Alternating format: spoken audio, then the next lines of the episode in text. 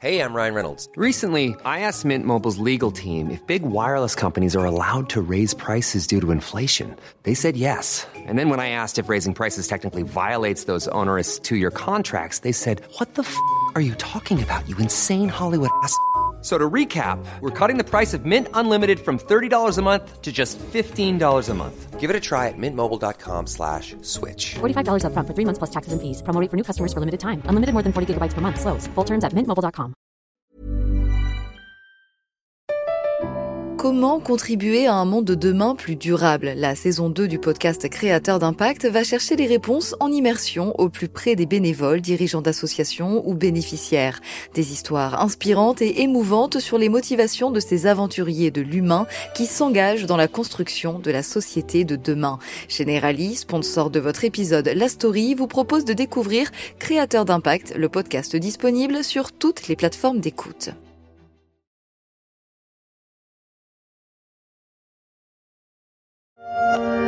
Фашик, блядь. Ебать ту Люсю! Фашиста поймали! Non, non, non, non, non, non, non. Я журналист, журналист.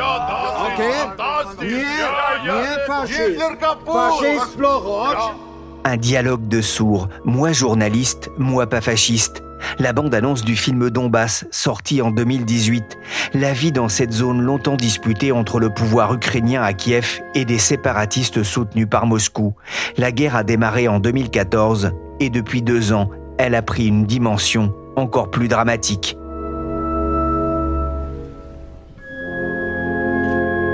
Je suis Pierrick Fay, vous écoutez La Story, le podcast de la rédaction des Échos. Tout de suite, la seconde partie de mon entretien avec Paul Gogo, journaliste qui a passé dix ans entre Donetsk, Mariupol et Moscou. Il le raconte dans son livre Opération spéciale aux éditions du Rocher.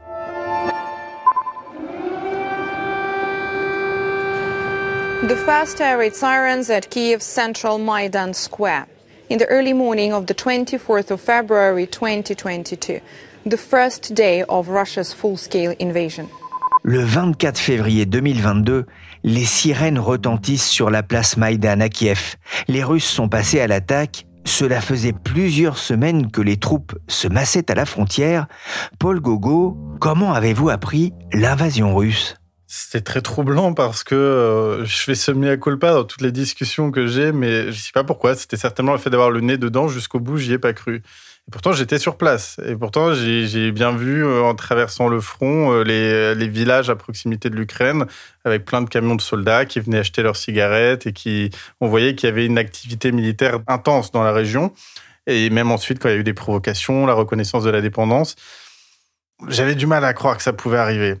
Et ce qui a fait que la veille du début de l'offensive, euh, je me retrouve dans un hôtel avec ma compagne dans le centre de Donetsk et euh, on rencontre des religieux qui arrivent de Moscou et qui nous disent euh, demain ça va être l'enfer. euh, les, les, je sais plus exactement comment ils ont fait leur phrase, mais en gros les bombes vont tomber sur Donetsk, on n'aura plus d'eau, plus d'électricité.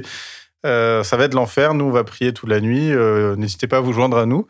Moi je dis à ma compagne bon bah, encore des encore des cinglés qu'on nous a envoyés de Moscou. Il y en a pas mal dans ces régions-là. Mais ils avaient été envoyés par Kirill, hein, le, patriarche Kirill euh, en personne. Donc c'était une mission officielle. Et le lendemain, on est réveillé par le patron de ma compagne, euh, qui elle travaillait euh, pour France Télévisions. Et lui, il frappe à la porte et nous dit la guerre a commencé. Et, le, réveil a été d'une angoisse pour moi. J'ai- paniqué. J'ai l'impression que mon téléphone a mis super longtemps avant de s'allumer. Ma compagne, elle était déjà sous la douche, prête à aller travailler. Elle était à fond. Euh, moi, j'étais vraiment sonné, j'ai mis du temps à m'en remettre. Et moi, il a fallu que je rejoigne le vrai hôtel où j'étais à l'origine, euh, où m'attendait ma collègue photographe ensuite. Euh, j'ai mis donc euh, une vingtaine de minutes avant de rejoindre mon hôtel et ça a été 20 minutes stressantes parce que je me suis retrouvé à traverser Donetsk euh, euh, petit matin, euh, vide. Il, avait, il se passait vraiment rien. On entendait vaguement des bombardements au loin, mais c'était très dur de sentir la guerre. Comment est-ce qu'elle a été accueillie justement à Donetsk où vous vous trouviez? C'était une sensation très étrange parce que ça faisait plusieurs jours que les autorités s'employaient à faire paniquer la population, à essayer de développer une sorte de terreur. Et donc, on avait des, alarmes, euh, je me rappelle, enfin, pas des alarmes, je me rappelle d'une sirène que moi j'avais pris pour une sirène euh, bah, anti-aérienne. Je me disais, tiens, un bombardement va avoir lieu. Enfin, on avait des, des coups de pression comme ça. Il y a eu cet appel aussi évacuer la population qui avait eu lieu quelques jours plus tôt. Et c'était très troublant parce que les gens comprenaient pas pourquoi on leur demandait d'évacuer. C'était très calme. Le front était complètement plat, complètement Et pourtant, certains ont franchi le pas. Ils se sont dit, bon, si les Russes nous disent d'évacuer, c'est qu'il y a un mauvais coup qui se prépare. Donc, dans le doute, on va partir. Et il y en avait d'autres qui préféraient rester en ville. Et donc, le matin du début de la guerre, c'était très troublant parce que moi j'avais l'habitude que le conflit, que le front soit en banlieue de Donetsk et qu'on puisse l'entendre. Même j'ai un peu l'habitude à Donetsk, je voilà, je voyais où tombaient les bombes, de quel côté ça tirait, parce que ça faisait comme un angle le, le front au niveau de Donetsk. Et puis du jour au lendemain, le front, il est partout parce qu'en fait, au premier jour de cette offensive, il y a eu des missiles qui sont tombés sur toute l'Ukraine. Et c'était très dur pour moi de, ressentir où était la guerre. D'autant plus que dans les premières heures, à Donetsk, c'était très calme. Et c'est en fin de matinée que ça commençait à vraiment taper. Mais au début, c'était calme. Et donc, les gens ont ouvert leur marché, euh, les bus fonctionnaient. Euh, il y avait des camions de pompiers qui appelaient à, se, à rester chez soi. Mais en, fait, les gens ont continué leur vie euh, comme d'habitude. Parce qu'après 10 ans, enfin, ça faisait 8 ans à l'époque, 8 ans de guerre, je sais même pas si on parle encore de résilience, c'est une habitude, quoi, la guerre. À ce moment-là, vous aviez aussi le sentiment que l'ogre russe n'allait faire qu'une bouchée de l'Ukraine. Pour quelle raison? Oui, vous n'étiez pas le seul, hein, d'ailleurs. Hein. Non, non, mais cette situation, ceci dit, m'a poussé à me poser des questions sur la façon dont je peux être perméable, peut-être sans me rendre compte, euh, à la propagande russe en étant correspondant à Moscou, parce que j'avais assisté à beaucoup d'exercices militaires durant mes années de Russie, euh, donc au, sein de l'armée russe, où on suivait pendant plusieurs jours l'armée russe. Ils nous emmenaient sur leur terrain d'entraînement et on assistait à des choses gigantesques, des, des, des centaines de véhicules sur des plaines euh, avec l'aviation qui bombardait. Enfin, très impressionnant. Et puis les jours où Poutine était sur place, c'était vraiment le feu artifice euh, ultime. Et je me suis posé cette question-là ensuite parce qu'effectivement, mon premier réflexe, c'était de me dire les Russes vont débarquer en ville. Moi, je regardais à la fenêtre toute la journée pendant la première journée d'offensive. Je me disais, je vais voir des convois de tanks traverser Donetsk. Et ils vont foncer droit sur les Ukrainiens. Ils vont les écraser. Moi, ma crainte, c'était que les Ukrainiens tirent euh, des dernières salves de, roquettes ou de missiles avant de s'enfuir sur la ville et euh, qu'on se fasse bombarder massivement. Euh, et il s'est pas du tout passé ça parce que là aujourd'hui, on est encore en train de parler de la bataille d'Avdivka, qui est en fait une ville qui était déjà un enjeu il y a dix ans. Donc la Russie, en deux ans d'offensive, dix ans de guerre, n'était pas parvenue à repousser le front à cet endroit de la ligne de front. En dix ans, vous êtes allé plusieurs fois sur le terrain, mais vous avez dû vous rapatrier sur Moscou. Le Donbass hein, s'est peu à peu fermé aux journalistes étrangers perçus comme des ennemis.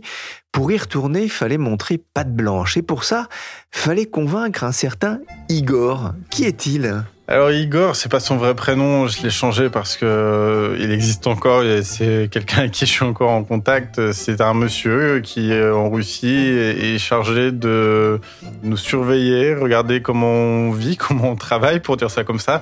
En gros, il travaille euh, alors officiellement pour le ministère des Affaires étrangères russe. Euh, et officieusement, même si en fait certainement les deux en même temps euh, pour le FSB. On l'appelle notre curateur à Moscou. C'est quelqu'un qui nous surveille, qui parfois peut nous aider. Moi, c'est déjà arrivé qu'il m'aide, que je me retrouve dans une situation compliquée, que je l'appelle et euh, qui s'assure que euh, voilà. Là récemment en décembre, j'ai cru que j'étais en danger dans une situation. Il a appelé le FSB local, il m'a assuré qu'il n'y aurait aucun problème et ça m'a aidé à quitter la ville un peu plus sereinement. Donc voilà, c'est un personnage euh, très étonnant et d'autant plus qu'on est les seuls, si j'ai bien compris, en Russie, les seuls, la seule nationalité à avoir un contact avec notre Igor. Parce que je crois que tout le monde a son Igor. Je sais que les Américains ont le leur et une fois je lui ai dit euh, à ce monsieur, mais vous savez que mes collègues américains, ils aimeraient bien pouvoir parler à votre équivalent. Mais il m'avait répondu oui, mais il veut pas leur parler. et, donc je pense qu'il y a un, Igor pour à peu près toutes les nationalités, mais je ne sais pas pourquoi celui qui travaille avec les Français nous parle. Et on a son numéro, et j'ai déjà été amené à le voir en vrai, c'est très curieux. Et c'est un amoureux de la France, hein, si j'ai bien compris. C'est un amoureux de la France. Il y en a beaucoup en Russie, euh, notamment dans les services de sécurité, des gens qui rêveraient de pouvoir revenir en vacances en France, dans le sud de la France ou en montagne. Et visiblement, il y a une petite frustration derrière. Je n'ose pas leur dire à chaque fois que ce sera pas pour tout de suite, mais ils le comprennent très bien, je pense eux-mêmes. Mais effectivement, ça joue certainement en notre faveur cet amour de la France. Alors dans Opération spéciale, vous n'êtes pas tendre aussi avec ceux que vous nommez les idiots utiles de Poutine, hein, notamment des, des youtubeurs, des journalistes. Euh, vous vous êtes d'ailleurs posé cette question, faut-il aller en reportage? Côté russe, des reportages souvent organisés, même contrôlés par euh, le FSB et les autorités On se la pose forcément, cette question-là. En fait, je me la suis posée pendant une petite période parce qu'en fait, été autorisé à y aller en 2022, en février 2022, dans le Donbass, et puis après, on m'a de nouveau interdit pendant un an. Et donc, c'est pendant cette année où je me suis posé la question parce que le seul moyen d'y aller à cette période-là, c'était de participer à des voyages de presse organisés par l'armée russe et je connais très bien les voyages de presse euh, de l'armée russe. Déjà, c'est un rappel éternel que euh, l'armée n'est pas une agence de voyage, et donc c'est vous avez rien à manger, vous avez rien à boire, vous n'avez pas le temps de dormir. Enfin, c'est on vous respecte pas du début à la fin, c'est un enfer total. Mais surtout, évidemment, c'est là pour le coup euh, aller voir observer les exercices militaires sur le territoire russe, c'est une chose. Mais là, aller dans une zone de conflit avec des gens qui peuvent vous manipuler, créer des situations, là, c'en est une autre. Euh, tous les collègues à Moscou ont participé au moins une fois à ces voyages-là. Moi, j'ai participé au dernier parce que j'ai hésité jusqu'au dernier moment. Puis eux-mêmes n'étaient pas très pressés de m'inviter.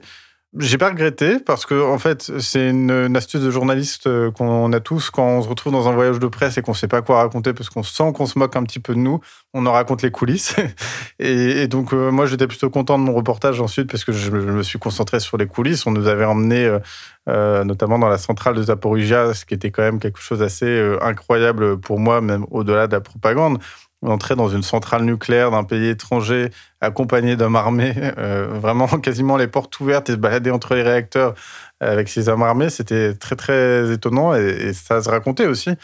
Donc voilà, je me suis posé la question. Et ensuite, pour travailler dans, dans le reste du Donbass, j'hésitais beaucoup à y retourner. Et en fait, il se trouve que leur surveillance se, se, limite à un interrogatoire au moment de passer la frontière pour les régions de Donetsk et Lugansk. Et après, ils nous lâchent totalement en liberté dans ces zones-là. Et je sais que beaucoup de gens ont du mal à l'entendre. Mais peut-être que je suis surveillé, mais je me rends souvent dans des villages euh, complètement vides, des, des endroits euh, assez peu peuplés dans ces régions-là, et je pense pas être suivi. Et je pense que leur pari, c'est de dire que ça fait euh, dix ans maintenant qu'on occupe cette région-là, qu'on voilà, qu'on a et maintenant qu'on a annexé cette région-là. Et je pense qu'ils se disent qu'on ne va tomber que sur des gens pro-russes qui vont nous tenir un discours pro-russe, ce qui n'est pas le cas d'ailleurs. Assiégée depuis plus d'un mois par l'armée russe, Mariupol est une ville dévastée, détruite à 90%. Plus de 20 000 personnes sont mortes dans cette cité portuaire d'après le gouverneur local. Le pays tout entier est une scène de crime selon le procureur de la Cour pénale internationale. Vous êtes retourné justement pour des reportages dans plusieurs villes capturées par les Russes, notamment à Mariupol, ville défendue chèrement par le régiment Azov, ville que Moscou veut transformer en cité balnéaire. Dix ans après, Comment les habitants du Donbass vivent-ils, notamment Mariupol? Qu'est-ce qu'ils pensent justement de cette situation? Mariupol, c'est vraiment une situation particulière parce que déjà, c'est une ville qui a été occupée brièvement en 2014 et puis les Ukrainiens ont réussi à la reprendre au bout de, de un mois et demi, deux mois. Euh, donc, durant toute cette période-là, jusqu'en 2022, c'est resté sous contrôle ukrainien. Et en 2022, les Russes euh, ont pris la ville. Et maintenant, ça fait euh, deux ans que c'est sous contrôle russe. C'est pas très loin de Donetsk, mais la russification n'est pas du tout la même que quand vous allez à Donetsk. Vladimir Poutine en a fait un symbole de cette ville-là, ce qui implique plein de choses, et notamment une reconstruction accélérée de la ville. Et c'est forcément assez troublant parce que c'est une ville qui a été vraiment, dans certains quartiers, quasiment totalement rasée les gens ont vécu un siège parce que c'est pas totalement, c'est pas juste une question de destruction de la ville, c'est qu'il y a eu quand même un siège qui s'organisait autour de cette fameuse usine Azovtal. Et un siège, ça marque vraiment les gens. Et donc, c'est ce qui est très troublant quand vous allez là-bas maintenant, c'est que les Russes vous parlent de la future station euh, cité balnéaire, ce qui est hallucinant quand vous voyez l'état de la ville. Et les Ukrainiens, les habitants, eux, euh, vous parlent de la période durant laquelle ils enterraient leurs voisins au pied de leur immeuble. Donc ils sont pas du tout dans le même état d'esprit que les Russes sur cette situation-là. Et à part quelques vraiment euh, fans radicaux de Vladimir Poutine, qui du coup apparaissent depuis que les Russes sont arrivés et qui se faisaient, j'imagine, très discrets ces dernières années, je pense que la majorité de la population sur place euh, se demande vraiment ce qui est en train de se passer et ne peut pas adhérer dans un premier temps à ce projet de cité balnéaire. Et, c'est très troublant aller faire un reportage à Mariupol, c'est vraiment pas compliqué de trouver quelqu'un qui va vous dire j'attends que l'Ukraine revienne et je considère que la ville est ukrainienne et voilà. Donc c'est une ville euh, assez fascinante et une situation assez troublante.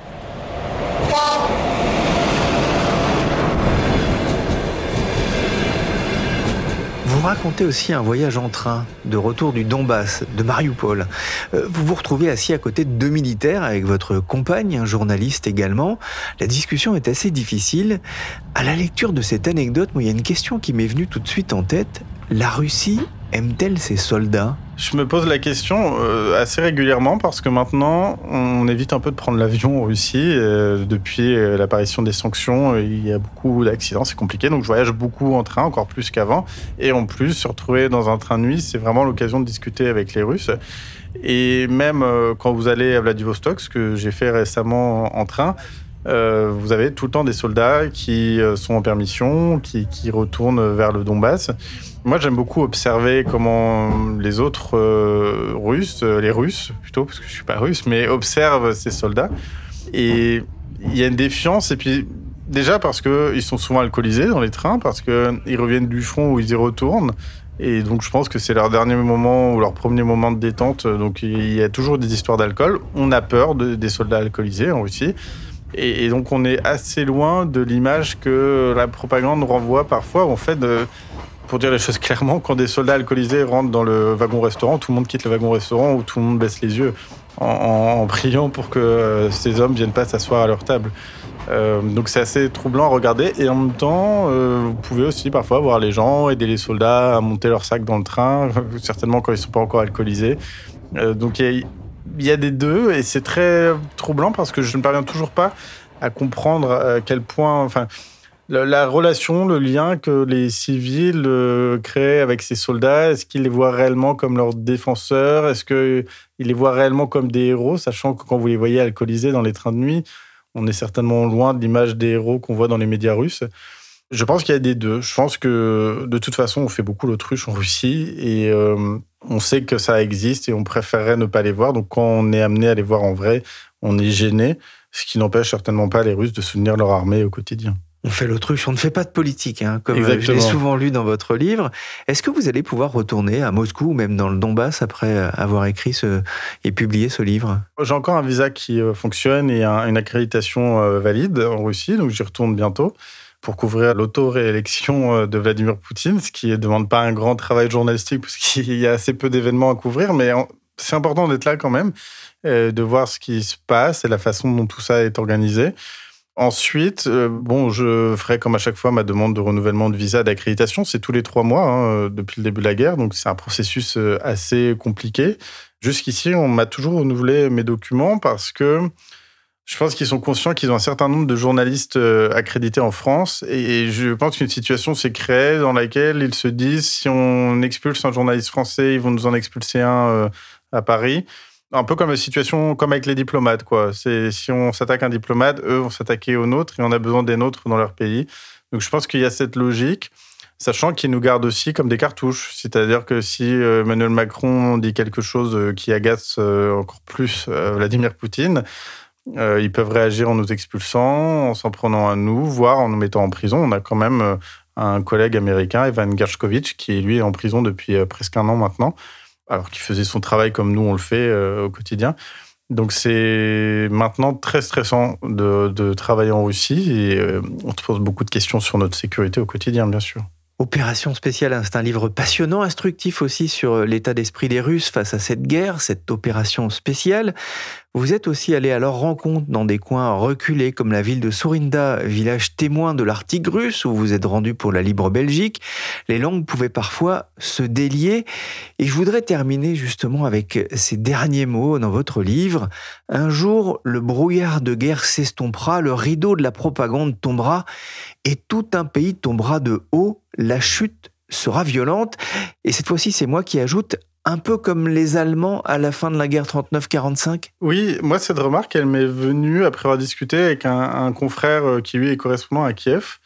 Et je lui disais, euh, tu sais que les Russes, ils me disent souvent, quand la guerre sera terminée, on pourra retourner en Ukraine, on pourra retourner voir nos proches et nos amis en Ukraine, on pourra même aller en vacances en Ukraine éventuellement.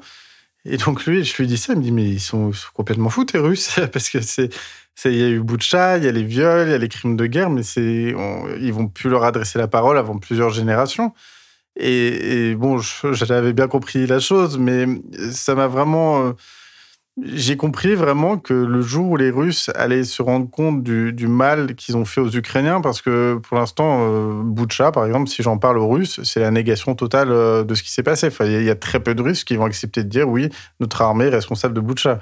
Donc, si un jour ils sont amenés à se rendre compte de tout ce qui a réellement eu lieu, et qui ou même ils sont en position de pouvoir euh, reprendre contact avec leurs amis, leurs connaissances ukrainiennes, euh, je pense qu'ils vont vraiment tomber de haut parce qu'ils vont se rendre compte que l'ampleur du fossé est gigantesque et, et, que, en fait, avant de pouvoir reparler à des Ukrainiens, il va falloir qu'ils se retournent sur leur histoire, euh, mais pas seulement depuis 2022, jusqu'à Staline au moins, en fait. Et c'est un travail qui va être euh, gigantesque à mener. Je ne sais même pas d'ailleurs dans quelle mesure ce sera possible et comment ça fonctionnera. Je sais qu'il y a une organisation qui s'appelle Mémorial, qui est notamment présente en France maintenant, qui prépare ce travail-là depuis des années et des années et qui n'attend qu'une chose, c'est de pouvoir euh, réinvestir les écoles russes et, et vraiment réexpliquer euh, la réalité de l'histoire russe euh, à la population russe. Mais pour l'instant, on est dans une situation opposée où l'idée, c'est vraiment de... Le Kremlin a le contrôle sur les écoles et on réécrit l'histoire, on militarise la société et on essaie de monter la société russe contre le monde entier quasiment. C'est plutôt effrayant et pour l'instant, on voit pas de perspective du tout. Merci Paul Gogo, journaliste, auteur de Opération spéciale aux éditions du Rocher, Dix ans de guerre au Donbass et deux ans passés déjà depuis l'invasion de l'Ukraine par la Russie. Vous pouvez suivre toute l'actualité internationale sur le site leséchos.fr. Abonnez-vous pour rester informé. Cet épisode de la story a été réalisé par Willy Gann, chargé de production et d'édition Michel Varnet.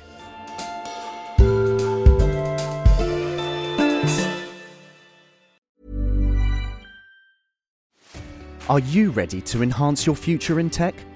Then it's time to make your move to the UK, the nation that has more tech unicorns than France, Germany, and Sweden combined. The nation that was third in the world to have a $1 trillion tech sector valuation. The nation where great talent comes together. Visit gov.uk forward slash great talent to see how you can work, live, and move to the UK. Switching to Shopify helps you sell smarter at every stage of your business. Take full control of your brand with your own custom online store. Wow, looks amazing. Find more customers with our easy to use marketing tools. Piece of cake. And let the best converting checkout on the planet do its thing. Whatever your stage, businesses that grow grow with Shopify. Switch to Shopify today for a $1 a month trial at Shopify.com slash listen. Shopify.com slash listen.